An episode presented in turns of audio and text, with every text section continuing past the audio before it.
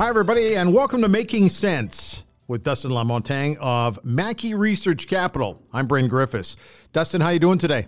Good, Bryn. How's yourself? Great. Well, let's talk about oil because it's a big topic here in the province of Alberta and all across Canada and some other locations as well. World demand is something that a lot of people are concerned about. Can we put that into perspective a little bit? Yeah, I mean the the topic is w- without a doubt the number one issue on uh, and the number one question I get from clients. Uh, it's it being in Alberta. It's you know the price of oil and oil demand and what's going on in the oil markets is always uh, you know present. Uh, when when I look at world demand numbers, it's it's uh, something that always amazes me. Uh, you know, the world right now uses about 100 million barrels a day uh, of oil. To put that into perspective, there's uh, there's a development off the the east coast of Canada called White Rose, which was uh, a joint venture, but uh, I believe Husky is the uh, the lead um, company that developed that project. And when they when they discovered White Rose, it had a, a reserve of about 550 million barrels. So here's an oil platform that's going to pump for, for 30 years, uh, add you know billions of dollars to the Newfoundland and Canadian economies, and that's basically five days of world supply. Uh, so when when we look at world demand numbers, we really need to keep that in perspective because uh, I think there's a, a, misnomer out there that we're at peak oil or that uh, the world is using less of uh, Alberta products and, and it's really not the case. World world oil demand uh, increases approximately one to one and a half million barrels uh, a day per year, and it, it's not slated to drop anytime soon. In fact, in the next uh, 20 years, the the world oil demand is uh, expected to climb to about 120 to 125 million barrels per day people ask why that is the case. World population has a huge role to play in that because there's more people on the planet. They need to heat their homes, and oil is probably eh, between oil and coal. It's right up there, one two, and so you have to continue to supply it to people. Now, getting it there is another problem. This is the one that we got to talk about. That is Canada, Alberta, and pipelines. And how do we get our oil product to Tidewater? We hear that all the time. What are you hearing? Yeah, you're, you're exactly, you hit the nail on the head there, Bryn, because uh, when we look at uh, population numbers, uh, the, the world adds about 6 million people a month. So put that into perspective, you know, three three cities uh, the size of Vancouver get added to the the population every single month. It, it's staggering. Seventy five million people a year get added to the planet. So there there's not uh, there's not a lot of well, uh, there's not a lack of customers yeah. for for our products. And when we talk about uh, pipelines in Alberta and uh, you know Canada on, on, an overall basis, we need to be able to get our product to markets. Uh, because we're, we're selling our, our product right now at a discount. And everybody knows this. The, the question I'm, uh, I keep getting asked from clients is, uh, you know, how is this going to impact my portfolio? Uh, and and th- it, it's not an easy question to, to answer. But when I think about the, the short term, um, it has a, a, a, probably a negative impact at the moment. But as we get more guidance on these pipelines going out, I think that the price differentials will get a lot better for uh, Canadian oil. And in, in turn, there'll be some good investing opportunities in, in this sector. The problem right now, Bryn, is that um, our, our products uh, are a little bit boxed in from a transport uh, perspective. Um, and until that gets resolved, until we see some guidance on uh, some new pipelines, the, the prices are probably going to uh, uh, suffer. But having said that, I think there's some positives that are happening. Uh, you know, outside traditional crude, there's some big LNG, uh, liquefied natural gas projects that are happening uh, on the west coast. There's there's one huge one, and there's a couple smaller ones that are are being proposed.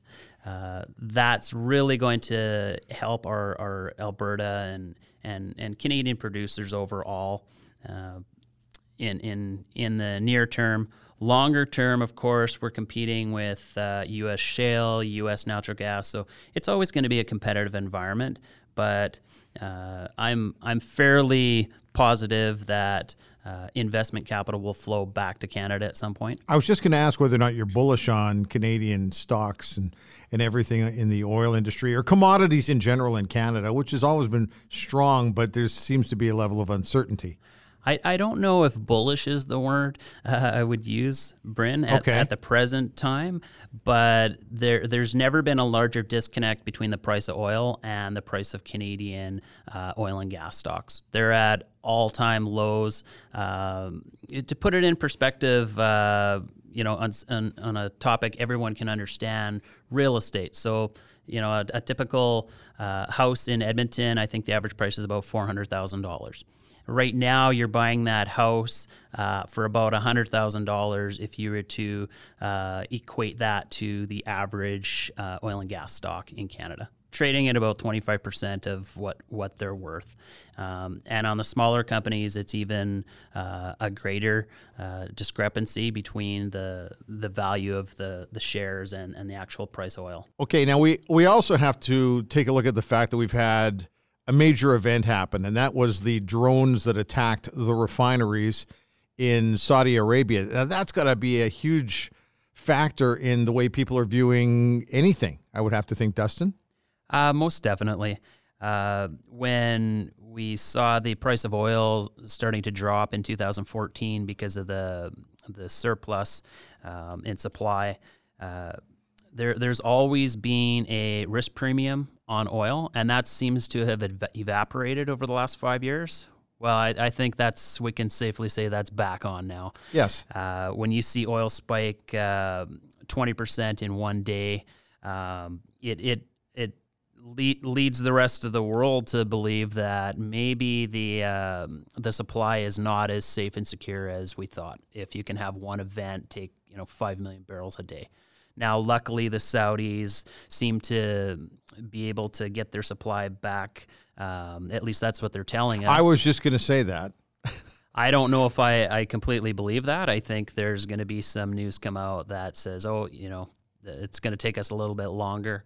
Um, but regardless, it, it seems that that, you know, that risk premium is, is entering back into the market and that's going to be positive for oil prices. So I, I think that it's going to be a game changer for uh, for Alberta companies here if we can combine that uh, with maybe uh, you know some Trans Mountain pipeline action and Keystone and Enbridge Line Three. Uh, I think things could be lining up. The stars might be in alignment for uh, for Alberta oil and in particular the the sector. So. Uh, I'm keeping my eye on it.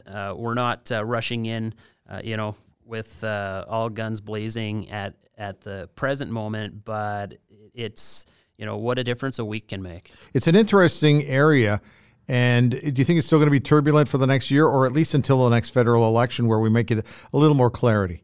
I, I think it's a, it's a sector of investing that's always going to be turbulent okay. because uh, you're not just um, contending with what happens in our own local market, but it, it's a global uh, market. The the oil and gas market can be uh, impacted by what happens, you know, of course, in the Middle East, but you have China demand, you have rising demand in India, you have uh, turbulence in Venezuela, which is impacting the prices. There's different grades of crude, you know, heavy versus light. yeah. It's, it's not a, as simple as, uh, you know, just the price of oil. There's a lot going on in, in world markets which are impacting uh, the companies at home. Well, that's it for today. We have more helpful hints coming your way next week. And just a reminder the markets and financial numbers do change frequently. So, what is said today by us could easily change by later today or even overnight. So, for more information, contact Dustin at Mackie Research Capital. You can give him a shout at 780 905 7729. You can also email him at dlamontagne at mackieresearch.com. That's D L A M O N T A G N E. Correct? Correct. Absolutely. And you can also check out their website at mackieresearch.com. Thanks for listening today. This is Making Sense. We're back next week. Have yourself a great day.